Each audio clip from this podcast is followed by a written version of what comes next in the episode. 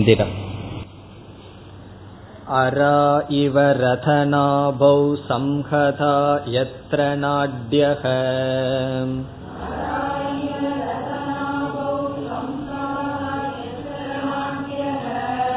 स एषोऽन्तश्चरते बहुधा जायमानः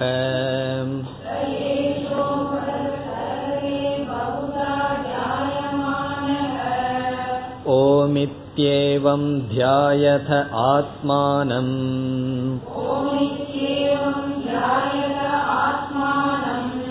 स्वस्तिवः पाराय तमसः परस्तात्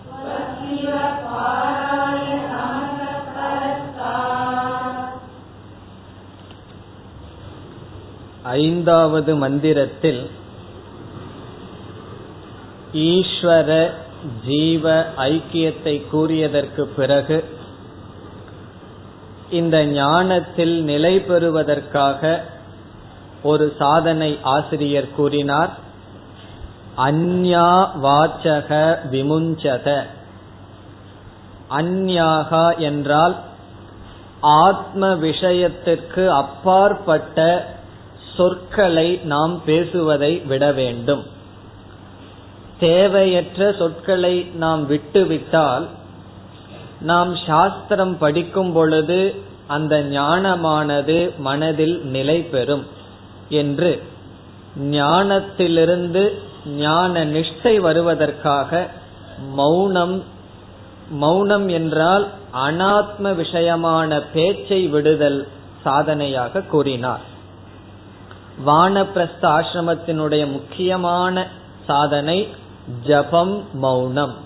ஜபம் செய்தல் உபாசனை செய்தல் அதற்கு துணையாக மௌனத்தை நாம் கடைபிடித்தல். பிறகு ஞான நிஷ்டைக்கும் இங்கு சாதனையாக ஆசிரியர் கூறினார். பிறகு ஆறாவது மந்திரத்தில் நிதித்தியாசனம் எப்படி செய்ய வேண்டும்? என்று இங்கு காட்டினார். ஏஷக அந்தக சரதே. இந்த ஆத்மாவானது நம்முடைய மனதிற்குள் நகர்வது போல் இருக்கின்றது. எப்படி? பகுதா ஜாயமானக. விதவிதமான எண்ணங்களுடன் ஆத்மாவும் தோன்றியது போல் இருக்கின்றது. இந்த ஆத்மாவை என்ன செய்ய வேண்டும்? ஓமித்யேவம் ஆத்மானம் தியாயக. இந்த ஆத்ம தத்துவத்தை ஓங்காரத்தினுடைய துணை கொண்டு தியானம் செய்ய வேண்டும். ஆசிரியர் இங்கு ஓங்காரத்தினுடைய துணையை விளக்கவில்லை. ஓங்காரம் என்பது ஏற்கனவே கூறியது போல் வேதாந்த விசாரம். பல விதங்களில் சாஸ்திரம் விசாரம் செய்யும் மூன்று அவஸ்தைகளை எடுத்துக்கொண்டு ஐந்து கோஷங்களை எடுத்துக்கொண்டு பிறகு மூன்று பிரபஞ்சங்களை மூன்று ஷரீரம் இவைகளெல்லாம் எடுத்துக்கொண்டு விசாரம் செய்யும். அது போன்ற விசாரத்தில் இந்த ஆத்மாவை ஈடுபடுத்த வேண்டும். பிறகு இறுதியாக ஸ்வஸ்திவ பாராய தமச பரஸ்தாத். இங்கு ஆசிரியரானவர் மாணவருக்கு ஆசிர்வாதியை வணங்குகின்றார். ஆசிர்வாதம் எதற்கு என்றால் தமசக பரஸ்தாத் பாராய. அறியாமை என்கின்ற கரையை கடப்பதற்கு வக உங்களுக்கு ஸ்வஸ்தி ஆசிகி எங்களுடைய அனுகிரகம் அல்லது ஆசிகள் இனி ஏழாவது மந்திரத்தை இப்பொழுது நாம் பார்க்க வேண்டும். எஸ் சர்வஜ சர்வவிதே.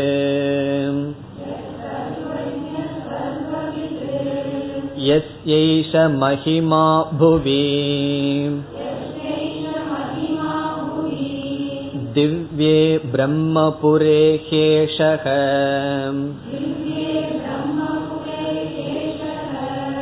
व्योमन्यात्मा प्रतिष्ठितः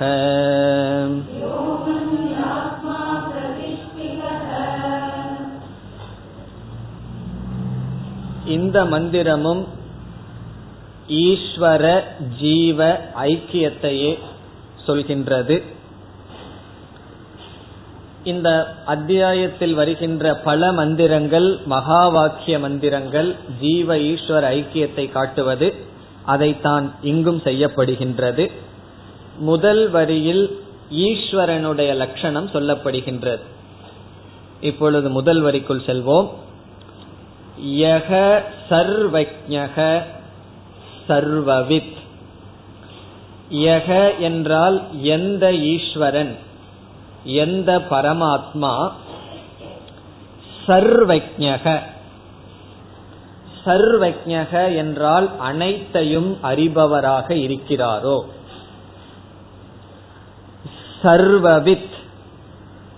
சர்வவித் என்றாலும் அதே பொருள் அனைத்தையும் அறிபவர். யார் அனைத்தையும் அறிபவராக இருக்கின்றாரோ? இப்படியெல்லாம் கூறி அவர் நம்முடைய மனதில் இருக்கின்ற ஆத்மா என்று ஐக்கியம் சொல்லப்படும். இப்பொழுது அந்த பரமாத்மாவுக்கு இரண்டு லட்சணம் சொல்லப்பட்டுள்ளது. ஒன்று சர்வஜக இனி ஒன்று சர்வவித். இலக்கணப்படி இந்த இரண்டுக்கும் ஒரே பொருள்தான். சர்வஜக என்றால் அனைத்தையும் அறிபவர். சர்வவித் என்றாலும் அனைத்தையும் அறிபவர். வேத்தி ஜானாதி. இரண்டும் ஒரே பொருள். ஜானாதி என்றால் அறிபவன் அது ஞகங்கிற வார்த்தையிலிருந்து குறிக்கப்படுகின்றது. வித்துங்கிற பகுதியிலிருந்து வேத்தி அறிபவன். ஆனாலும் இதற்கு வேறுபாடு இருக்கின்றது. உபனிஷத் எந்த அர்த்தத்தில் சர்வஜக என்று கூறுகிறது என்றால்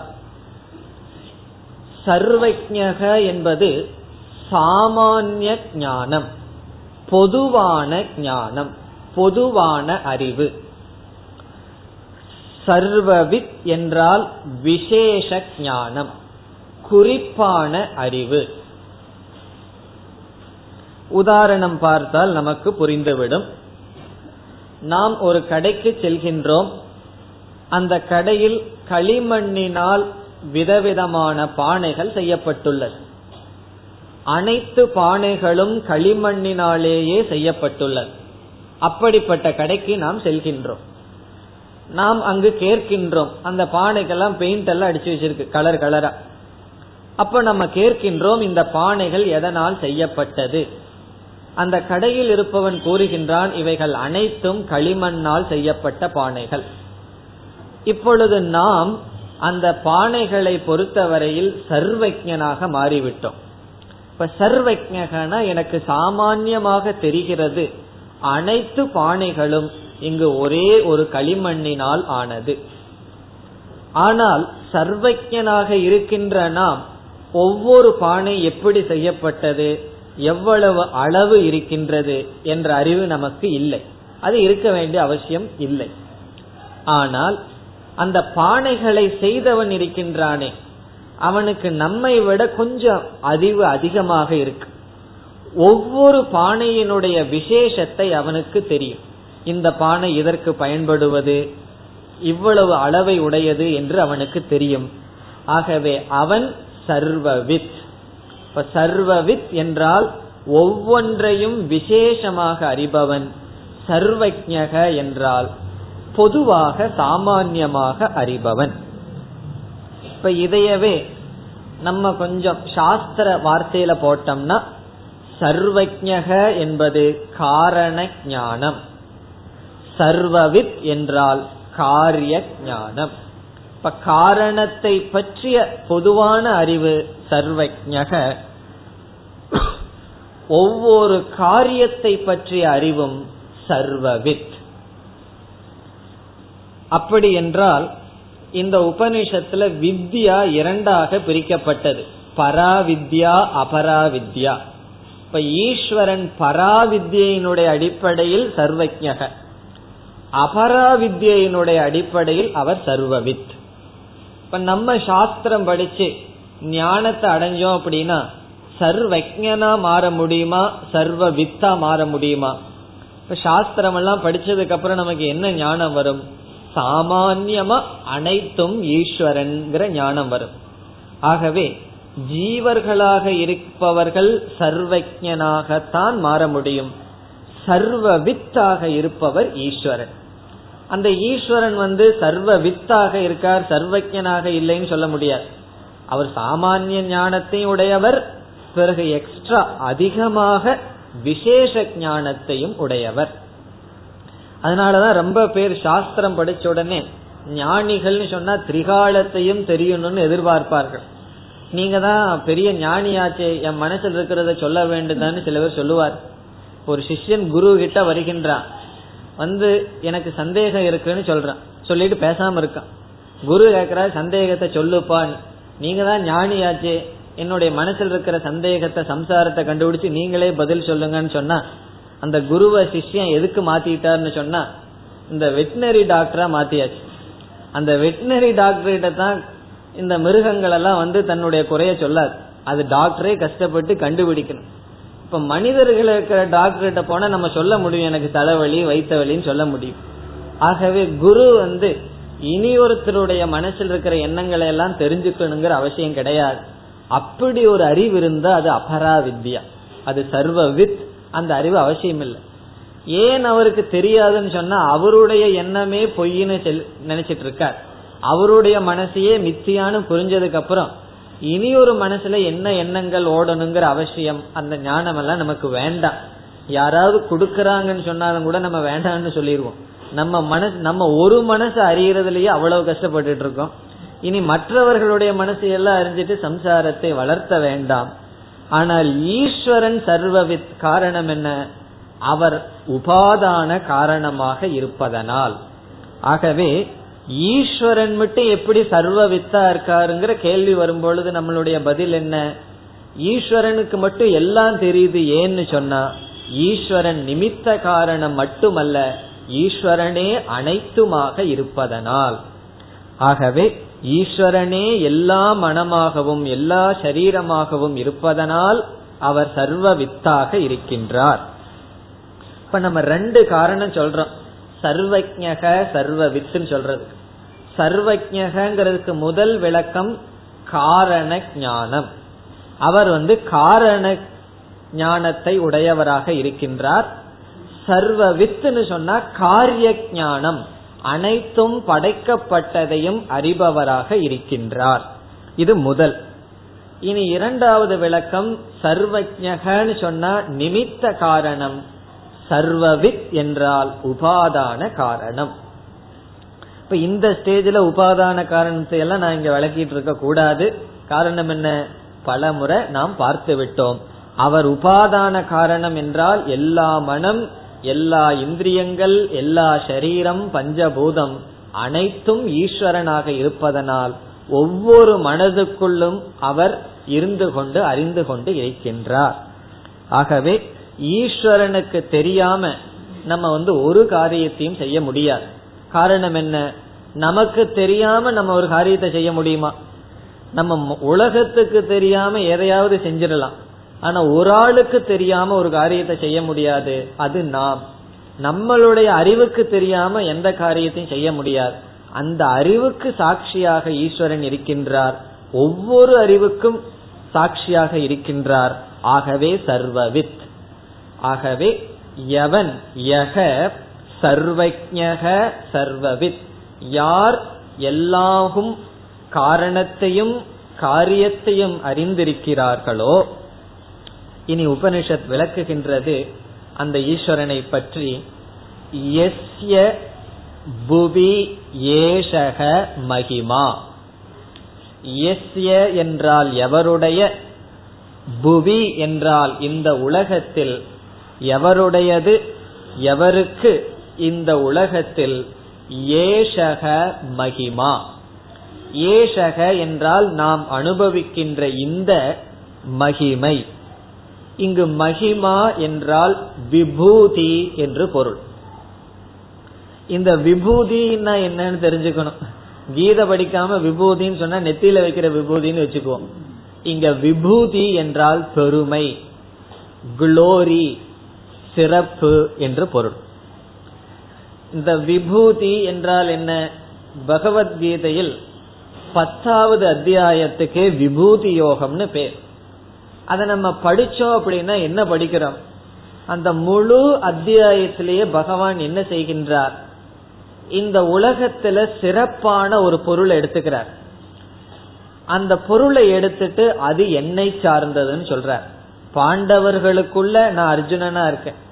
மற்றவர்களை ஏமாத்துற சூதாட்டத்துக்குள்ளேயும் நான் சூதாட்டமாக இருக்கின்றேன். மாசங்களில் மார்கழியாக இருக்கின்றேன் என்று இந்த பிரபஞ்சத்தில் உள்ள மேலான பொருள்களை எல்லாம் எடுத்துக்கொண்டு பகவான் என்ன செய்யறார் நானாக இருக்கின்றேன் நானாக இருக்கின்றேன் ஒரு முழு அத்தியாயத்தை பயன்படுத்துகின்றார். அதற்கு எங்க விதைன்னு சொன்ன இந்த இடத்துலதான் உபனிஷத்து ஒரே வரியில சொல்லிடுது. அதை பகவான் ஒரு அத்தியாயத்தில் சொல்கின்றார். உபனிஷத்து இங்கு என்ன சொல்கின்றது? ஏஷக மகிமா. எவனுடையது இந்த மகிமையோ என்று கூறுகின்றது. அதனுடைய பொருள் என்ன? இந்த உலகத்தில் இருக்கின்ற அனைத்து மகிமையும் ஈஸ்வரனுடைய மகிமை. நாம் இந்த உலகத்துல என்னென்னலாம் அனுபவிக்கின்றோமோ பெருமை இருக்கின்றதோ அதெல்லாம் ஈஸ்வரனுடைய பெருமை. அது ஈஸ்வரனை சார்ந்தது. இத தெரியறதுனால என்ன பிரயோஜனம்? எல்லா பெருமையும் ஈஸ்வரனுடையதுன்னு தெரியறதுனால என்ன பிரயோஜனம்? இப்போ ஒருவர் இருக்கார் அவருக்கு நல்லா பாட முடியுதுன்னு வச்சுக்குவோம். நல்ல குரல் இருக்கு அறிவு இருக்கு. இப்ப அந்த குரல் வந்து யாருடையது? அது ஈஸ்வரனுடைய குரல். இந்த அறிவு வரும் பொழுது இந்த அகங்காரம் மமகாரம் எல்லாம் நம்ம விட்டு போகும். இது நான் பாடுகிறேன். அல்லது சில பேர் நல்லா சிந்திக்கிறாங்கன்னு வச்சுக்குவோம். இந்த அறிவு என்னுடையது? அல்லது ஏதாவது ஒரு குளோரி நம்ம கிட்ட இருந்ததுன்னு சொன்னா அது ஈஸ்வரனுடையது என்று புரிந்து கொண்டால்தான் அந்த நிமித்தமான கர்வம் அகங்காரம் எல்லாம் நமக்கு வராது. ஆகவே பகவத்கீதையில பகவான் சொல்றதுக்கு ஒரே ஒரு காரணம் எதெல்லாம் என்னுடைய குளோரி நான் ஈட்டியது என்னுடைய பெருமைன்னு நீ நினைச்சிட்டு இருக்கிறையோ அதையெல்லாம் எனக்கு கொடுத்துருன்னு சொல்றார் பகவான். இதை உபனிஷத் இங்கு கூறுகின்றது இந்த உலகத்தில் இருக்கின்ற மகிமைகள் அனைத்தும் ஈஸ்வரனை சேர்ந்தது. நம்ம சாஸ்திரம் படிக்கிறோம் நமக்கு புரிகின்றது கண்ணு பார்க்குது காது கேட்குதுன்னு சொன்னாமே எல்லாமே குளோரி தான். காரணம் அது இல்லாத இருக்கிறதையும் நாம் பார்க்கின்றோம். ஆகவே வாழ்க்கையில் எதெல்லாம் நாம் அனுபவிக்கின்றோமோ மேன்மையாக இருக்கின்றதோ அனைத்தும் ஈஸ்வரனுடையது. அதை உபனிஷத் கூறுகின்றது புவி இந்த பிரபஞ்சத்தில் ஏஷக மகிமா. இந்த மகிமையெல்லாம் அவனை சார்ந்தது அவனுடையது. இப்ப முதல் வரியில அந்த ஈஸ்வரனுடைய தத்துவம் விளக்கப்பட்டது. இந்த உலகத்தில் உள்ள அனைத்து மகிமையும் யாருடையதோ யார் சர்வஜனாகவும் சர்வவித்தாகவும் இருக்கின்றானோ அவன் எங்கு இருக்கின்றான் அவன் எப்படிப்பட்டவனாக இருக்கின்றான் இனி இரண்டாவது வரியில் அந்த ஈஸ்வரனே ஆத்மாவாக இருக்கின்றது என்று ஐக்கியப்படுத்தப்படுகின்றது. எங்கு இருக்கின்றான்? திவ்யே பிரம்மபுரே ஏஷக வியோமன்யாத்மா பிரதிஷ்டிதக. ஏஷக ஆத்மா பிரதிஷ்டிதக. ஏஷக ஆத்மா என்றால் இந்த ஆத்மா. பிரதிஷ்டிதக என்றால் வீற்றிருக்கின்றார் அமர்ந்திருக்கின்றார் வெளிப்படுகின்றார். வீற்றிருக்கின்றார் சொன்னா வெளிப்படுகின்றார் பிரதிஷ்டிதக. இப்ப யக ஏஷக. யார் ஈஸ்வரனாக இருக்கின்றாரோ அவரே இந்த ஆத்மாவாக வீற்றிருக்கின்றார். இப்ப வீற்றிருக்கின்றார்னு சொன்னா அல்லது வெளிப்படுகின்றார்னு சொன்னா எங்கின்னு சொல்லணும். அதை உபனிஷத் கூறுகின்றது. திவ்யே பிரம்மபுரே. இங்கு பிரம்மபுரம் என்பது நம்முடைய மனதை குறிக்கின்றது. பிரம்மபுரம் அந்த கரணம் ஹிருதயம். பிரம்மபுரம் சொன்னா ஹிருதயத்தை குறிக்கின்றது. நம்ம ஹிருதயத்தை உபனிஷத் பிரம்மபுரம்னு சொல்லு புறம்னு சொன்னா ஒரு வீடு அல்லது ஒரு நகரம். பிரம்மபுரம்னு சொன்னா பிரம்மத்தினுடைய வீடு. நம்ம எல்லாம் வீடு கட்டினோம்னா என்ன செய்யறோம் பெருசா நம்ம பேரை போட்டு வச்சிடறோம் இல்லையா? அந்த பேரை பார்த்துட்டோம்னா இந்த ஆள் அந்த பேரை பேரை உடையவர் அந்த வீட்டுக்குள்ள இருப்பார்னு அர்த்தம். ஆகவே பிரம்மபுரம்னா பிரம்மம் என்ற பெயரை உடைய வீடு எது? நம்முடைய ஹிருதயம். அதனுடைய பொருள் என்ன? அந்த ஹிருதயத்துக்குள் இந்த பிரம்மத்தை நாம் அறிய முடியும். இப்போ பிரம்மபுரே என்றால் ஹிருதயத்தில் பிரதிஷ்டிதக வீற்றிருக்கின்றார். அது எப்படிப்பட்ட ஹிருதயமா? திவ்யே. திவ்யே என்றால் திவ்யமான மேலான உயர்ந்த. எதுக்கு பிரம்மபுரம் நம்முடைய ஹிருதயத்துக்கு எப்படி திவ்யம்ங்கிற தகுதி வந்தது? மேலான ஒருவர் இருந்தா அந்த இடமே திவ்யமான இடம். இப்ப கோவில் இருக்கின்றது அதுவும் செங்கல்ல தான் கட்டியிருக்கோம். ஆனா கர்ப்பகிரகம் சொல்றோம் மேலான இடம்னு சொல்றோம். காரணம் என்ன? அங்கு ஈஸ்வரனை பிரதிஷ்டை செய்வதனால். இப்போ ஒரு இடத்துக்கு எப்ப மதிப்பு வருதுன்னு சொன்னா அந்த இடத்தில் இருப்பவர்களால் மதிப்பு வருகின்றது அதனாலதான் சாமிஜி சொல்வார்கள் ஒரு பில்டிங் வந்து ஆசிரமம்ங்கிற தகுதிக்கு வர அது அந்த ஷேப்ல வேணா கட்டலாம். குரு எங்க இருக்காரோ அது ஆசிரமம் குரு குலம்னு என்ன? குரு இருக்கிற இடம் தான் குரு குலம். அந்த இடத்தினால் அந்த இடத்துக்கு ஆசிரமம். அவரினால் அந்த இடத்திற்கு அந்த மேன்மை வருகின்றது. எப்பொழுதுமே அப்படித்தான். மேலான பொருள் இருந்தா அந்த பொருளோடு சேர்ந்ததும் அதற்கு தகுந்த மதிப்பை அடையும். தங்க நகைகள் வச்சிருக்கிற பெட்டி இருக்கு. அந்த பெட்டியே ரொம்ப அழகா இருக்கும் காரணம் என்ன? மேலான பொருள் வைத்திருந்தால் அந்த பெட்டியும் அந்த பொருளை வைத்திருக்கின்ற இடத்திற்கும் மேலான தகுதி வருவது போல் இங்கு திவ்யே பிரம்மபுரே. நம்முடைய மனசுக்கும் திவ்யமான பிரம்மபுரம் என்று சொல்லப்படுகின்றது. அங்கு யார் இருக்கின்றார்? ஏஷக ஆத்மா. எதில் இருக்கின்றார்? வியோமணி. வியோமணி என்றால் மனதிற்குள். பிரம்மபுரம் என்றால் ஹிருதயம். அந்த பிரம்மபுரம்ங்கிற ஹிருதயத்திற்குள் என்ன இருக்கின்றது? மனம் இருக்கின்றது. அந்த மனதிற்குள் ஏஷக ஆத்மா பிரதிஷ்டிதக. இந்த ஆத்மாவானது அமர்ந்திருக்கின்றது வெளி தோற்றத்திற்கு வருவதற்கு காத்திருக்கின்றது. இறுதிய என்ன பொருள்னு சொன்னா மனதில் இந்த பிரம்மத்தை அறிய முடியும். இந்த மந்திரத்தினுடைய சாரம் ஈஸ்வரனுடைய லட்சணத்தை சொல்லி மனதில் இருப்பதாக சொல்வதிலிருந்து அந்த ஈஸ்வரனை மனதில் நாம் அறிய வேண்டும். எப்படி அறிய வேண்டும்? ஆத்மாவாக அறிய வேண்டும். நானாக அறிய வேண்டும். இப்ப இதிலிருந்து மோக்ஷத்திற்கு மனசு வேண்டுமா வேண்டாமாங்கிற கேள்வி வரும் பொழுது நமக்கு என்ன பதில் கிடைக்கின்றது? மோக்ஷத்தை அடையணும்னு சொன்னா நமக்கு மனம் தேவை. என சில தத்துவவாதிகள் இருக்கிறார்கள். அவர்கள் என்ன சொல்வார்கள்? மனதை நாசம் பண்றதுதான் மோக்ஷம்னு சொல்வார்கள். இந்த மனசு இருக்கிற வரைக்கும் மோக்ஷம் இல்லை என்பார்கள். அது தவறு. இந்த மனம் நமக்கு மோக்ஷத்துக்கு தேவை. அது எப்படிப்பட்ட ஹிருதயம்? திவ்யே பிரம்மபுரே. திவ்யமான ஹிருதயத்திற்குள் இருக்கின்ற மனதில் இந்த ஆத்மாவை அறிய முடியும். அல்லது அந்த ஈஸ்வரனை ஆத்மாவாக அறிய வேண்டும். இனி எட்டாவது மந்திரம். मनोमयः प्राणशरीरनेता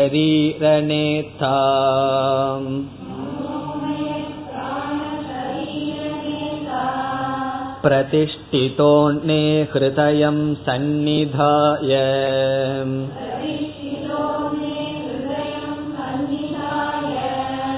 तद्विज्ञानेन परिपश्यन्ति धीराः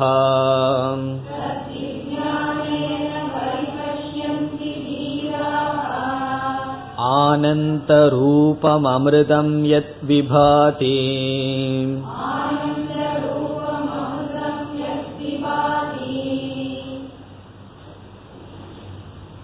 இந்த மந்திரத்திலும் பரமாத்ம ஜீவாத்ம ஐக்கியம் தான் சொல்லப்படுகின்றது இப்பொழுது முதல் சொல்லுக்கு செல்வோம் மனோமயக இந்த மனோமயகங்கிற வேர்டு நமக்கு தெரிந்த வார்த்தை தான் ஐந்து விதமான கோஷத்தை பற்றி சொல்லும் பொழுது அன்னமய கோஷம் பிராணமய கோஷம் மனோமய கோஷம் விஜயானமய கோஷம் ஆனந்தமய கோஷம்னு படிச்சிருக்கோம். இந்த மனோமயக என்பது மனது இந்திரிய ஞானேந்திரியங்கள் மனம் என்பது சேர்ந்தது மனோமயகன்னு படிச்சிருக்கோம்.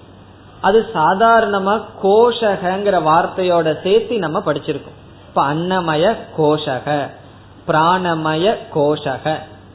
கோஷகன்னு சொன்னா ஆத்மாவை மறைப்பது. ஆத்மாவை மறைப்பதுன்னு சொன்னா நம்முடைய கவனம் அங்கு செல்வதனால் ஆத்மா அறிவதில்லை அப்படின்னு நம்ம படிச்சிருக்கோம். ஆனால் இந்த இடத்தில் கோஷகங்கிற வார்த்தைய உபனிஷத் சேர்த்தவே இல்லை. மனோமயகன்னு மட்டும் சொல்லுது. ஆகவே இங்கு மனோமயக என்பது பரமாத்மாவுக்கு ஒரு பெயர். இங்க மனோமயகன்னு சொன்னா பரமாத்மாவை குறிக்கின்றது. சாதாரணமா மனோமயகன பரமாத்மாவை குறிக்காது. மனசதான் குறிக்கும். இங்கு மனோமயக என்றால் பரமாத்மாவை குறிக்கின்ற சொல். எப்படி என்றால் மனோமயக என்பது மனோவிருத்திபிகி விபாவியதே நியாயதே இது மனோமயக. மனோமயக என்றால் மனதிலுள்ள விருத்தி விருத்தி என்றால் எண்ணங்களினால் ஞானத்தினால் நியாயதே அறியப்படுவதனால் மனோமயம். இப்ப மனோமயகங்கிறதுக்கு விளக்கம் மனதிலுள்ள எண்ணங்களினால் அறியப்படுவதனால் பிரம்மத்துக்கு மனோமயம் என்று பெயர். மனதிலுள்ள எண்ணங்களினால் பிரம்மன் அல்லது ஆத்மா அறியப்படுவதனால் அந்த ஆத்மாவுக்கு மனோமயக என்று பெயர். சாதாரணமா மனோமயகன்னு சொன்னா மனதில் உள்ள எண்ணங்களை மட்டும் குறிக்கும். இங்கு பிரம்மத்துக்கு மனோமயகன்னு சொன்னா அந்த எண்ணங்களினால் அறியப்படுகின்ற வஸ்து அந்த ஆத்மாவுக்கு மனோமயக என்று பொருள். நம்மளுடைய மனம் இருக்கின்றது சாஸ்திரப்படி மனமானது ஜடம் அந்த மனதில் ஆத்மாவினுடைய சைத்தன்ய சொரூபம் பிரதிபிம்பிக்கின்றது அதனால் விற்த்திகள் எண்ணங்கள் ஏற்படுகின்றது அந்த எண்ணங்களினால் வெளி விஷயத்தை அறிகின்றோம் அதே மனதினுடைய துணை கொண்டு நான் பிரம்ம நான் ஆத்மா என்றும் அறிகின்றோம். ஆகவே மனோமயக. இனி இரண்டாவது சொல் இந்த ஆத்மா என்ன செய்கின்றதாம்? பிராண ஷரீர நேதா. பிராண ஷரீர நேதா என்றால் சூக்ம சரீரத்தை ஸ்தூல சரீரத்திலிருந்து அழைத்து செல்கின்றது. பிராண சரீரம் என்றால் சூக்ம சரீரம். பிராண சரீரம் என்றால் சூக்ம சரீரம். நேதா என்றால் அழைத்து செல்பவர். இதுவும் பரமாத்மாவுக்கு ஒரு பெயர். எதற்கு நம்மளுடைய சூக்ம சரீரத்துக்கு பிராண சரீரம்னு பெயர்? நமக்கு அந்த தத்துவ போதம் எல்லாம் ஞாபகத்துக்கு இருக்கணும். சூக்ம சரீரம் எவ்வளவு அங்கத்தை சேர்ந்தது? என்றால் பத்தொன்பதோ பதினேழோ சொல்லலாம். பத்தொன்பது எடுத்துக்குவோமே. ஐந்து ஞானேந்திரியம் ஐந்து கர்மேந்திரியம் ஐந்து பிராணன் மனம் புத்தி சித்தம் அகங்காரம். இவைகளினுடைய சேர்க்கை சூக்ம சரீரம். நம்முடைய ஸ்தூல சரீரத்திலிருந்து யார் இறந்து போகிறார்கள்? இந்த ஸ்தூல சரீரம் போயிடுதுன்னு வச்சுக்கோம் ஒருவன் இறந்து விட்டால்னு சொன்னா அதனுடைய அர்த்தம் என்ன? நம்முடைய சூக்ம சரீரம் ஸ்தூல சரீரத்தை விட்டுட்டு போயாச்சுன்னு அர்த்தம். அப்படி போகும் பொழுது ஞானேந்திரியங்கள் போகின்றது கர்மேந்திரியங்கள் போகின்றது மனம் புத்தி எல்லாம் போகுது.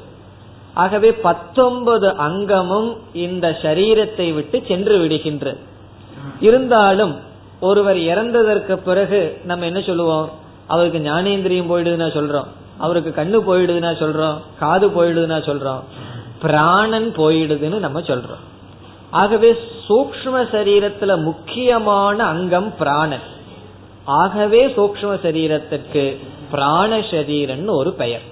இப்ப சூக்ம சரீரத்துக்கு இனி ஒரு பெயர் பிராண சரீரம். அதுக்கு ஏன் பிராண சரீரம் சொல்றதுக்கு ஒரு காரணம் இருக்கு. நம்மளுடைய சூக்ம சரீரங்கள் பிராணனை தவிர எல்லா அங்கங்களும் சில நேரங்கள்ல ஓய்வெடுக்குது. இந்த கர்மேந்திரியம் நம்ம தூங்கும் போது ஓய்வு எடுக்குது தூங்கும் போதும் கூட பேசுறது இல்லைன்னு நினைக்கிறேன் சில பேர். பேசுறது இல்ல கைய கால அசைக்கிறது இல்ல ஆகவே கர்மேந்திரியம் செயல்படுறதே இல்லை. ஞானேந்திரியம் செயல்படுதான்னு அதுவும் கிடையாது. பாக்கறது இல்ல கேட்கறது இல்ல நுகர்வது கிடையாது. விழிக்கும் பொழுதுதான் அது செயலுக்கு வருது. ஆகவே சூக்ம சரீரங்கள்ல சில நேரத்துல ஒரு அங்கத்துக்கு வேலையே இல்லாம இருக்கு. மனது புத்திக்கெல்லாம் கூட வேலை கிடையாது. ஆனா இந்த பிராணன் என்ன செஞ்சிட்டு இருக்கு அது வந்து நம்ம தூங்கும் போது நிக்கிறது இல்லை ஆகவே நம்ம உயிரோட இருக்கிறோமா இல்லையாங்கிறதுக்கு ஒரு குழு வேணுமே அதுவே பிராணன் தான் சூக்ம இந்த ஆத்மாதான் சூக்ம சரீரத்துக்கு ஞானம் அல்லது சைத்தன்யம் சேதனத்துவம் என்கின்ற தன்மையை கொடுக்கின்றது. சாஸ்திரப்படி சூக்ம சரீரமும் ஜடம். அந்த ஜடமானது போகணும்னா அது எப்படி போகும்? ஜடமானது போக முடியாது. ஆகவே அது செயல்பட வேண்டும் என்றால் அதற்கு அறிவு எங்கிருந்தாவது வரணும். அந்த அறிவை கொடுப்பது ஆத்மா. ஆகவே ஜடமான சூக்ம சரீரம் செயல்படுகின்றது என்றால் அதை செயல்படுத்துவது ஆத்மா. ஆகவே ஆத்மாவினுடைய லட்சணம் என்ன? பிராண ஷரீர நேதா பிராண சரீரம் சூக்ம சரீரத்தை அழைத்து செல்பவர். இந்த உலகத்துல ஒரே ஒரு அறிவு தத்துவம் இருக்கின்றது ஆத்மா. அதை தவிர்த்து அனைத்தும் ஜடமா இருக்கு. நம்ம சீக்கிரம் கேட்க போவோம். மணிஷா பஞ்சகம்ங்கிற ஒரு ஸ்லோகத்துல ஒரு சண்டாளன் வருகின்றான். ஆச்சாரியர் வெளியே போ நீங்குன்னு சொல்ற அவன் ஒரு கேள்வி கேட்கிறான். அதாவது நீங்கள் யாரை என்னிடம் உங்களிடமிருந்து தள்ளி போக சொல்கிறீர்கள்? ஜடமான அனாத்மாவையா சரீரத்தையா அல்லது ஆத்மாவையா? இருக்கிறது ரெண்டு. ஒன்று சரீரம் இனி ஒன்னு ஆத்மா. ஆத்மா ஜடம்.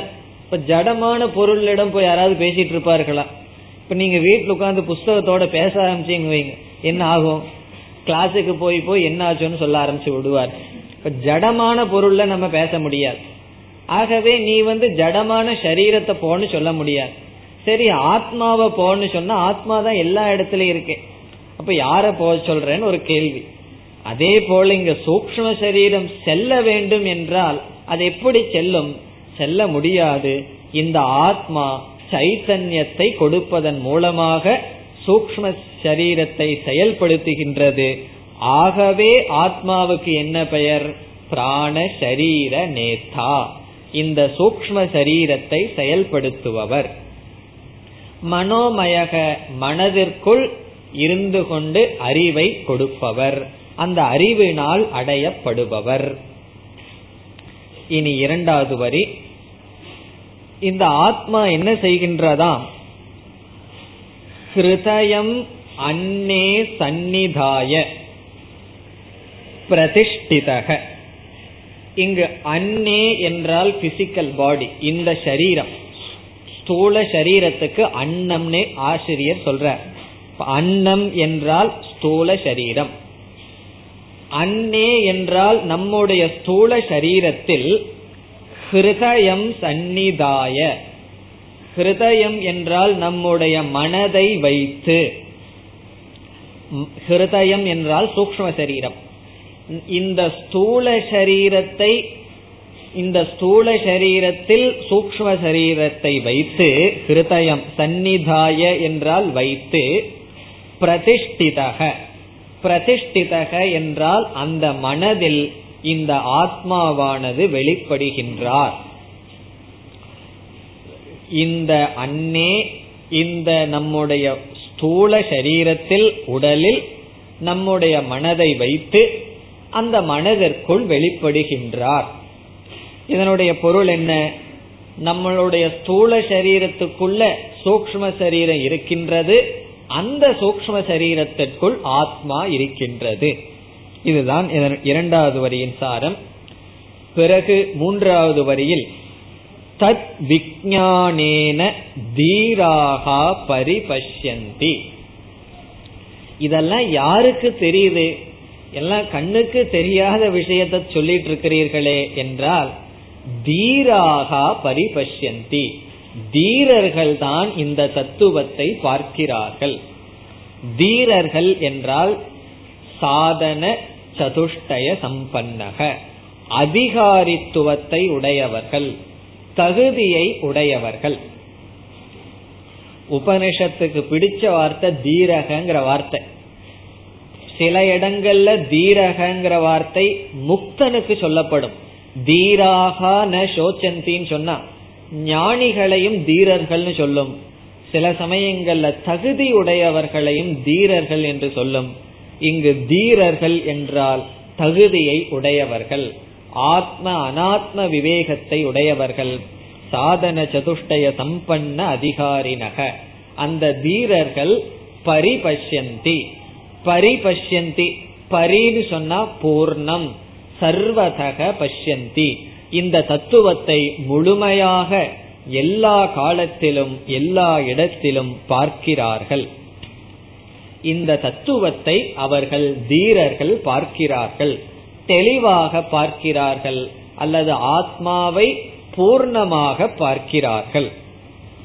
ஆமாம் அவர்களெல்லாம் எப்படி பார்த்தார்கள்? எதனால் பார்க்க முடிந்தது?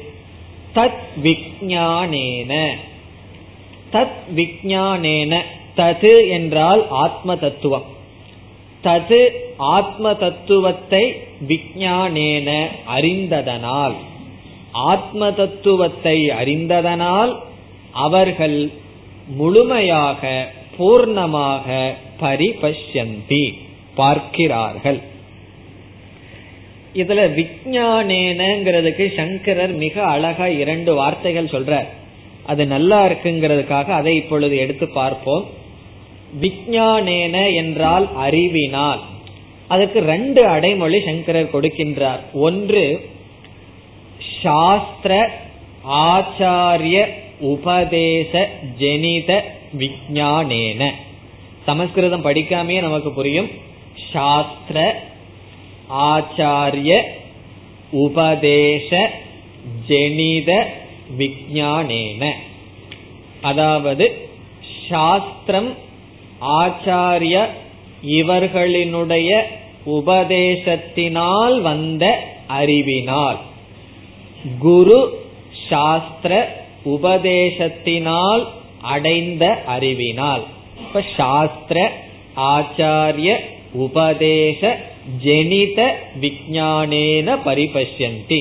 அவர்கள் சாஸ்திரத்தினுடைய குருவினுடைய துணையை நாடி இந்த ஞானத்தை அடைகிறார்கள். பிறகு சாஸ்திரத்தினுடைய துணையை நாடியவர்கள் எல்லாருமே இந்த ஞானத்தை அடைந்து விடுகிறார்களான்னு கிடையாதுன்னு சொல்ற தானும் சில தகுதிகளை வளர்த்தி கொண்டார்கள். அப்படி வளர்த்தி கொண்ட மனதினால் பார்க்கிறார்கள். இப்ப ரெண்டு சொல்றார் சங்கரர்.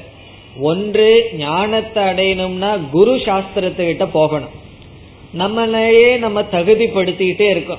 நான் குரு கிட்ட போக மாட்டேன் சாஸ்திரத்துக்கிட்ட போக மாட்டேன்னு சொன்னா எப்படி இருக்குன்னா? இலைய ரொம்ப சுத்தம் பண்ணிட்டே இருந்தா பசி நீருமா? இப்ப இலைய நம்ம சுத்தம் பண்ணிக்கிட்டே இருக்கோம். அதனால என்ன பிரயோஜனம்? சுத்தம் பண்ணாம இலையில சாப்பாடு போட்டாலும் அது பிரயோஜனம் இல்லை ஆகவே நம்மை தூய்மைப்படுத்தி கொண்டே இருந்தாலும் பிரயோஜனம் இல்லை தூய்மைப்படுத்தாமல் சாஸ்திரம் படிச்சாலும் பிரயோஜனம் இல்லை ஆகவே எப்படிப்பட்ட மனதினால்ங்கிறதுக்கு சங்கரர் கொடுக்கின்ற விளக்கம் சம தம முதலிய சாதனைகளுடன் கூடிய மனதினால். அவர் வேற சில வார்த்தையும் சேர்த்திட்டார். அது சொன்னா பயமா இருக்குமே நான் சொல்லல. சமதம தியான சர்வ தியாகன்னு வேற சொல்ற நம்ம சர்வ தியாக நான் பண்ணலையேன்னு பயமா இருக்கிறதுனால அதை நான் விட்டுறேன். சமதம முதலிய சாதனைகளினால் சாதனைகளுடன் கூடிய மனதினால். வைராகியம் சேர்த்துக்கிற. வைராகியம் சமம் தமம் முதலிய சாதனைகளுடன் கூடிய மனதினால் குரு சாஸ்திரத்தினால் ஏற்பட்ட ஞானத்தினால் பரிபஷ்யந்தி அவர்கள் பார்க்கிறார்கள். இப்ப உபனிஷத் வந்து விஜயானத்துல பார்க்கிறார்கள் சொல்லது. சங்கரர் சொல்றார் அந்த விஜயானம் எப்படி வந்தது? குரு சாஸ்திரம். அந்த விஞ்ஞானம் வருவதற்கு இனி ஒரு முக்கிய காரணம் என்ன? சிஷ்யனிடம் இருக்கின்ற தகுதி. இதனால் பார்க்கிறார்கள். ஆமாம் அவர்கள் பார்க்கின்ற ஆத்மாவினுடைய சொரூபம் என்ன? ஆனந்த ரூபம் அமிர்தம். அவர்கள் பார்க்கின்ற அந்த ஆத்மாவினுடைய சொரூபம் ஆனந்த ரூபம். ஆனந்த ரூபம் என்றால் பூர்ண சொரூபம். அமிர்தம் என்றால் மரணமற்றது எப்பொழுதும் உள்ளது. ஆனந்த ரூபம் அமிர்தம். இந்த ஆத்மா எப்படி இருக்கின்றது? எது விபாதி? விபாதி என்றால் ஸ்வயம் பிரகாசமாக இருக்கின்றது. மிக தெளிவாக இந்த ஆத்மா இருக்கின்றது. அது ஒரு பொருள் விபாதிங்கிற சொல்லுக்கு இனி ஒரு பொருள் நாமரூபாபியாம் விவிதம் பாதி. நாமரூபங்களுடன் விதவிதமாக காட்சியளித்துக் கொண்டிருக்கின்றது. நாமரூபங்களோட சேர்ந்து ஆத்மாவானது ஜொலிர்கின்றது அல்லது மிக தெளிவாக இருக்கின்றது. சுயமாக பிரகாசிக்கின்றது. எது? இந்த ஆத்ம தத்துவம். அது எப்படி இருக்கின்றது? ஆனந்த ரூபம் அமிர்தம். இந்த ஆனந்தம்ங்கிறத சொல்றது எதற்கு தெரியுமோ? பிரயோஜனத்தை காட்டுறது. நான் ஆத்மாவை தெரிஞ்சிருக்கேன். தெரிஞ்சுக்கிட்டு ரொம்ப சோகமா இருக்கேன்னு சொன்னா அது எப்படி இருக்கும்? நான் ஆத்மாவை ஆனந்த ரூபமாக தெரிந்துள்ளேன். பூர்ணமாக தெரிந்துள்ளேன் என்பதை காட்டுவதற்காக அப்படிப்பட்ட ஆனந்த ரூபம் அமிர்தமான ஆத்மாவை யார் பார்க்கிறார்கள் வீரர்கள் எங்கும் எப்பொழுதும் பார்க்கிறார்கள் இனி அடுத்த மந்திரத்தில் பல ஸ்ருதி வருகின்றது ஒன்பது भिद्यते हृदयग्रन्थिः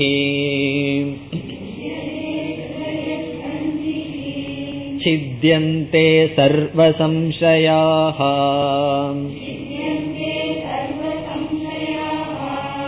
क्षीयन्ते चास्य कर्माणि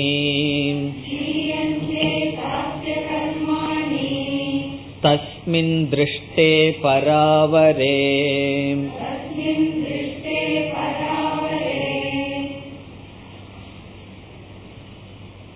இந்த அத்தியாயத்தில் ஜீவ ஈஸ்வர ஐக்கியம் சொல்லிட்டே வந்தது. இப்படியே சொல்லிட்டு இருந்தா சில பேர்த்துக்கு எப்படி தோணும்? போர் அடிக்கிற மாதிரி இருக்கே. என்ன அதையவே திருப்பி திருப்பி சொல்லிட்டு இருந்தா ஜீவ ஈஸ்வர ஐக்கியத்தை சொல்லிட்டு இருந்தான்னு தோணும். அப்பொழுது இங்க ஆசிரியர் என்ன செய்கின்றார்? அந்த ஒரு விருப்பத்தை ஊட்டுவதற்காக இந்த ஞானத்தினுடைய பலனை கூறுகின்றார். பிரசித்தமான ஸ்லோகம். ஞான பலன் இங்கு சொல்லப்படுகின்றது. ஞான பலன் என்றால் எப்படிப்பட்ட ஞான பலன்? இதற்கு முன் கூறிய ஸ்லோகத்திலிருந்து உதித்த ஞானத்தினுடைய பலன். அதாவது ஜீவ ஈஸ்வர ஐக்கிய ஞான பலன். இங்கு பலன் எப்படி சொல்லப்படுகின்றது என்றால் மூன்று விதமான பலன் சொல்லப்படுகின்றது. மூன்று விதமாக பலன் பேசப்படுகின்றது. மூணு பலம் அல்ல. ஒரே பலம் அது மோக்ஷம் பூர்ணமானதுதான். இந்த சாஸ்திரம் படிச்சா எனக்கு மூணு பிரயோஜனம் வரும்னு பொருள் அல்ல. அந்த ஒரே ஒரு மோக்ஷம் மூன்று விதத்தில் சொல்லப்படுகின்றது. இந்த சாஸ்திரம் வந்து மோக்ஷம் என்கின்ற பிரயோஜனத்தை விதவிதமாக கூறும். ஒவ்வொரு உபனிஷத்துல பார்த்தோம்னா பிரயோஜனம் ஒவ்வொரு விதமா சொல்லப்படும். காரணம் என்னவென்றால் ஒவ்வொருக்கு ஒவ்வொருத்தருக்கும் ஒவ்வொரு விதமான சம்சாரம் இருக்கு. ஆகவே அந்தந்த சம்சாரத்திலிருந்து நிவர்த்தி ஆகணும்னு சொன்னா ஒவ்வொரு விதமாக சொல்லி ஆகணும். இப்ப சில பேர்த்துக்கு பயம்ங்கிறது சம்சாரம் அதிகமா அனுபவிக்கப்படும். உபனிஷத் என்ன சொல்லுது? அபயம் பிரதிஷ்டாம் விந்ததே அபயம் பிராப்தோசி ஜனகன்னு சொல்லி மோக்ஷத்தையே அபயம்னு சொல்லும். இப்ப சில பேர்த்துக்கு இந்த மனசுல ஆசை போகவே போகாம இருக்கும். அப்ப உபனிஷத் என்ன சொல்லும்? மனதில் இருக்கின்ற ஆசைகள் எல்லாம் போயிரும். அது பிரயோஜனமா சொல்லும். இப்ப சில பேர்த்துக்கு ஹிருதயம் வந்து ரொம்ப ஒரு பிடிச்சிரு கயிறு போட்டு கட்டின மாதிரி இருக்கும். அந்த ஹிருதயத்துல ஒரு லூஸே இருக்காது. அந்த ஹிருதயம் அவ்வளவு டைட்டா இருக்கும். அவங்களுக்கு உபனிஷத் சொல்கின்றது பித்தியதே ஹிருதய கிரந்திகி என்று ஒவ்வொரு விதத்தில் பிரயோஜனம் கூறப்படும். இங்கு என்ன பிரயோஜனம்? மூன்று பிரயோஜனம் என்னவென்று பார்த்துவிட்டு மந்திரத்திற்குள் செல்வோம். முதல் பிரயோஜனம் கிரந்தி பேதக. கிரந்தி என்றால் முடிச்சு நாட் முடிச்சு. ஒரு முடிச்சானது அவிழ்க்கப்படுகின்றது. அவிழ்க்கப்படுதுன்னு கூட சொல்ல. சில சின்ன நூல் வந்து முடிச்சு போடுதுன்னு வச்சுட்டோம் வச்சுக்குவோம். நம்ம அவுத்துட்டு இருக்கிறதுக்கு நேரமோ பொறுமையோ இருக்காது. என்ன செய்வோம்? கட் பண்ணி விட்டுருவோம். பித்தியதே அப்படி அந்த நாட் அந்த முடிச்சானது வெட்டப்படுகின்றது. பித்தியதே அந்த முடிச்சுன்னா என்னன்னு பார்க்கணும். அது நம்ம விளக்கத்துல பார்ப்போம். இனி இரண்டாவது பிரயோஜனம் சம்சய நாசக. சந்தேகங்கள் அனைத்தும் சென்றுவிடும். சந்தேக நிவர்த்தி சம்சய நாசக. இரண்டாவதாக இரண்டாவது கோணத்தில் சொல்லப்படுகின்றது. நம்ம மூணு பிரயோஜனம்னு சொன்னா தப்பா போயிடும் மோக்ஷத்துக்கு மூணு பிரயோஜனம் அல்ல. மூன்று விதத்தில் அந்த மோக்ஷம் சொல்லப்படுகின்றது. அல்லது ஞான பலம் சொல்லப்படுகின்றது. இனி மூன்றாவது கர்ம நாசக. கிரந்தி பேதக சம்சய நாசக கர்ம நாசக. சில பேர்த்துக்கு இதையும் சொல்லி ஆகணும். சில பேர்த்துக்கு இந்த பிறவியில நம்ம எப்படிங்கறத பத்தி பிரச்சனையே இல்லை. எனக்கு அடுத்த பிறவி இருக்கக்கூடாதுன்னு சில பேர் சொல்லுவார்கள். இந்த பிறவியில நீ எப்படி இருக்கோ அது நான் எப்படியோ இருந்துட்டு போறேன். ஆகவே அவர்களுக்கு கர்ம நாசத்தை சொல்லி ஆகணும். கண்டிப்பா உன்னுடைய கர்மம் எல்லாம் நாசமாயிரும். அடுத்த பிறவியில நீ பிறக்க மாட்டேன்னு சொல்லி ஆகணும். ஆகவே கர்ம நாசக இந்த கிரந்தி பேதம்னா என்ன? சம்சய நாசகன என்ன? கர்ம நாசகன என்னன்னு கொஞ்சம் விளக்கமா பார்ப்போம். இதெல்லாம் விளக்க வேண்டிய ஸ்லோகம் அல்ல. இருந்தாலும் எதுக்கு நம்ம விளக்கமா பார்க்கிறோம்? மோக்ஷத்தை நம்ம நல்லா புரிஞ்சுக்கிற அளவு சம்சாரத்தை நம்ம நல்லா உணர்ற அளவு தான் இந்த சாஸ்திரத்துல நமக்கு ஈடுபாடு வரும். சம்சாரம்னா என்னன்னு தெரிஞ்சாதான் அதுல இருந்து விடுதலை அடைவதற்கு முயற்சி பண்ணுவோம். மோக்ஷம்னா என்னன்னு நம்ம தெரியலன்னு வச்சுக்குவோம். இந்த சாஸ்திரத்துல அவ்வளவு ஸ்ரத்த வராது. ஆகவே இந்த மோக்ஷத்தை நம்ம பார்ப்போம். இப்ப முதல்ல கிரந்தி பேதகன் உபனிஷத் சொல்லுது. வித்யதே ஹிருதய கிரந்திகி நம்ம ஹிருதயத்தில் உள்ள கிரந்தி முடிச்சானது அவிழ்க்கப்படுகின்றது வெட்டப்படுகின்றது. இங்க கிரந்தி என்பதற்கு இரண்டு பொருள் கொடுக்கப்படுகின்றது. ஒன்று அஜானம் இனி ஒன்று காமக. இப்ப கிரந்தின்னு சொன்னா ஒன்று அஜானம் இனி ஒரு பொருள் காமக. அப்படி என்றால் இந்த முடிச்சானது அவிழ்க்கப்படுகின்றதுன்னு சொன்னா அறியாமையானது நீக்கப்படுகின்றது என்று பொருள். இந்த முடிச்சினுடைய வேலை என்ன? ரெண்டு பொருளை சேர்த்தது சேர்த்து வைப்பதுதான் முடிச்சு. அதே போல அஜானத்தை ஒரு கிரந்தியா சொன்னோம்னு சொன்னா இந்த அஜானம் என்ன செய்யுது? ரெண்டு ஆளை ஒரே இடத்துல சேர்த்து வைக்கின்றது. அந்த ரெண்டு பேர் யார்? ஆத்மாவையும் அனாத்மாவையும் ஒன்றாக காண்பிப்பதுதான் அஜானம் இந்த அறியாமை இருக்கிற வரைக்கும் ஆத்மாவும் அனாத்மாவும் வேறாவே நமக்கு தெரியாது. இரண்டும் ஒன்றாகி விடுகின்றது. ஆகவே ஆத்ம அனாத்மாவை ஒன்றாக காட்சியளிக்க வைக்கும் அஜானம் அறியாமை வித்தியதே. அந்த அறியாமையானது நீங்குகின்றது. அறியாம போயிரும் ஞானம் வந்தான்னு சொன்னா நம்ம அந்த அறியாமையினால என்ன கஷ்டம்னு தெரியல. தூங்கும் போது அறியாமை இருக்கே சந்தோஷமா தான் இருக்கேன்னு சொன்னா இந்த அறியாமை விழிப்பு நிலையில் நம்மை இந்த சரீரம் மனம் இவைகளோடு ஆத்மாவை சேர்த்து விடுகின்றது. அது நீக்கப்படுகின்றது. அது முதல் விளக்கம். இரண்டாவது காமகன்னு சங்கரர் சொல்றார். அறியாமைன்னு வேற இடத்துல சொல்றார். இந்த இடத்துல சங்கரர் காமகன்னு சொல்றார். காமகன்னு சொன்னா ஆசைகள். இந்த மனதில் இருக்கின்ற ஆசைகள் எல்லாமே நீங்கிவிடும் என்று சொல்லப்படுகின்றது. எதனால்? இந்த ஞானத்தினால். இப்ப ஆசை வந்து நமக்கு எப்பொழுது நீங்கும்? நம்ம ஒரு பொருள் மீது ஆசைப்படுகின்றோம். ஒரு ஐஸ்கிரீம் சாப்பிடலாம்னு ஆசைப்படுறோம்னு வச்சுக்கோ. இந்த ஆசை எப்பொழுது நீங்கும்? அந்த பொருளை நாம் அனுபவித்தவுடன் இந்த ஆசையானது நீங்கிவிடும். அது எப்பொழுது? தற்காலிகமா நீங்கும். ஒரு ரெண்டு மணி நேரத்துக்கு தான் நீங்கும். அப்பொழுது நீங்கிவிடும். அல்லது சாப்பிடணும்னு ஆசை இருக்கு. பிறகு கொஞ்ச நாளைக்கு பிறகு வேறொரு ஆசை அல்லது அதே ஆசை மீண்டும் திரும்பி வருகின்றது இந்த ஆசை இருக்கின்ற வரை நம்மளுடைய மனசுல ஒரு நிறைவு இருக்குமா? இப்ப நமக்கு ஆசை மனசில் இருக்கு. ஆசை இருக்கிற வரைக்கும் நிறைவு இருக்காது. ஆசை நீங்கியதற்கு பிறகு நான் அதை அனுபவித்து விட்டேன் ஒரு மன நிறைவு வரும்.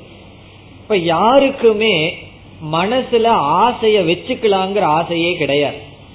இப்ப எல்லாத்துக்கும் என்ன ஆசை?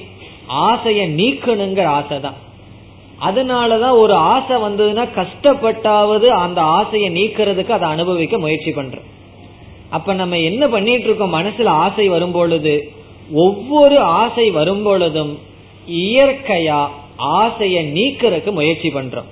எப்படி நீக்கிறதுக்கு முயற்சி பண்றோம்? நம்ம மனசு என்ன சொல்லுது? ஆசைப்படுற பொருளை அடைஞ்சிட்டா ஆசை போகும். அப்ப என்ன செய்வோம்? எப்படியாவது ஆசைப்படுற பொருளை அடைஞ்சு ஆசையை நீக்குகின்றோம். இப்ப நம்ம எல்லாம் எதுக்கு முயற்சி பண்ணிட்டு இருக்கோம்னு சொன்னா ஆசையை நீக்குவதற்கு நாம் முயற்சி பண்றோம். ஆனா எப்படி பண்ணிட்டு இருக்கோம்? அந்த ஆசைப்பட்ட பொருளை அடைவதன் மூலமாக. அப்படி ஆசையை நீக்க முடியாதுன்னு சாஸ்திரம் சொல்லுது. காரணம் என்ன? அந்த பொருளை அடைஞ்சோம்னா புதுசா ஆசை வந்துருது. பிறகு கொஞ்ச நேரத்துக்கு பிறகு மீண்டும் வந்து விடுகின்றது.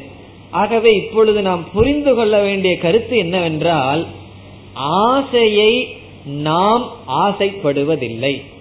ஆசை வேண்டாங்கிறது தான் நம்முடைய ஆசை. இப்போ ஆசை இல்லாமல் இருக்கணும்னு சொன்னா என்ன செய்ய வேண்டும்? சாஸ்திரம் சொல்லது இந்த ஞானத்தினுடைய பலனே ஆசைகள் உன்னை விட்டு சென்றுவிடும் அதை அனுபவிச்சு செல்லாது. அவைகள் எல்லாம் பொய் அவைகள் நிலையற்றது என்ற ஞானத்தினால் ஆசைகள் நம்மை மனதிலிருந்து சென்றுவிடும். ஆகவே காமக பித்தியதே கிரந்திகி பித்தியதேன்னு சொன்னா ஆசை நம்முடைய மனதிலிருந்து சென்றுவிடும். நம்ம வந்து வீட்டிலிருந்து மார்க்கெட்டுக்கு போறோம். எத்தனையோ பொருள்களை பார்க்கிறோம்.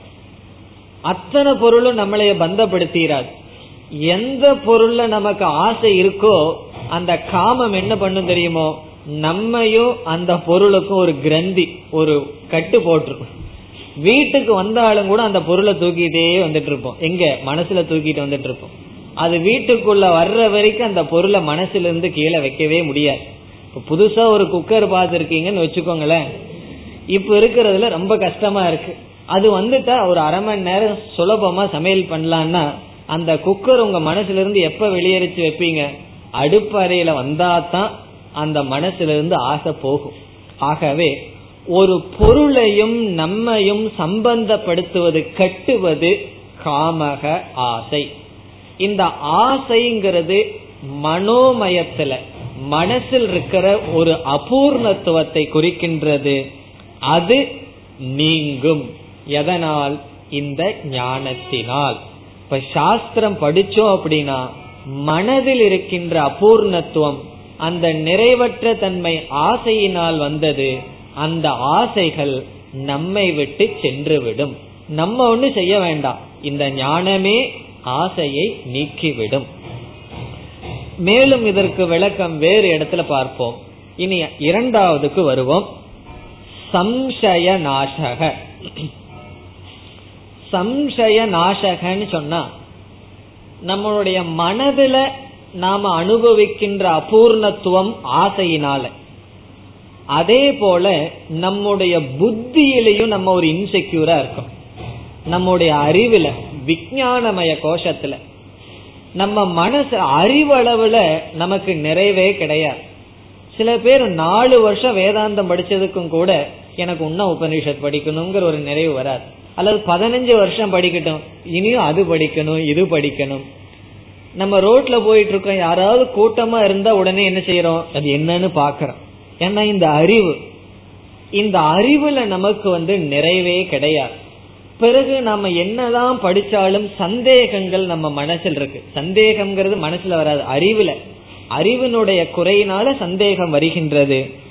நம்ம மனதில் இருக்கின்ற எல்லா சம்சயங்களும் நாசமடையும் சொல்வதிலிருந்து அந்த புத்தியில் நமக்கு ஒரு நிறைவு வரும் என்று சாஸ்திரம் காட்டுகின்றது. ஆகவே காமநாசகங்கிறது மனக சாமியதி. மனதில் வருகின்ற அமைதி சம்சய நாசக என்பது புத்திகி சாமியதி புத்தியில் வருகின்ற அமைதி. அதாவது எந்த விஷயத்தை குறித்தும் நமக்கு சந்தேகம் இருக்காது. தர்ம அதர்ம விஷயத்திலேயோ அல்லது ஆத்ம அனாத்ம விஷயத்திலும் சந்தேகங்கள் நமக்கு இருக்காது. இப்ப சந்தேகத்தினால நம்ம கஷ்டப்பட மாட்டோம். இப்ப பலருடைய வாழ்க்கைய பார்த்தோம் அப்படின்னா சந்தேகத்திலேயே அவர்களுடைய மன நிம்மதியை அழித்து விடுவார்கள். அது உண்மையா பொய்யாங்கிறது வேற இருக்கட்டும். அந்த சந்தேகம்ங்கிறது ஒரு புத்தி அந்த புத்தியானது நம்மை தொந்தரவு செய்து கொண்டு இருக்கும் ஆகவே அந்த சந்தேகம் நாசமடையும் என்பது இரண்டாவது பிரயோஜனம். இனி மூன்றாவது பிரயோஜனம் கர்ம நாசக அது விதேக முக்தியை குறித்தது. இந்த ரெண்டும் ஜீவன் முக்தி. நம்ம இந்த பிறவியில உயிரோட இருக்கும் பொழுதே எப்படி வாழுவோம்? இரண்டு விதத்தில் வாழுவோம். ஒன்று மனதில் உள்ள ஆசை நீங்கி அறிவும் அமைதியை அடைந்து நாம் வாழ்க்கையை நடத்துவோம். அந்த இரண்டு பிரயோஜனம் பித்யதே ஹிருதய கிரந்திகி சித்தியந்தே சர்வ சம்சயாக என்று கூறப்படுகின்றது. இனி மூன்றாவது பிரயோஜனத்தை அடுத்த வகுப்பில் பார்ப்போம். ஓம் போர் நமத போர்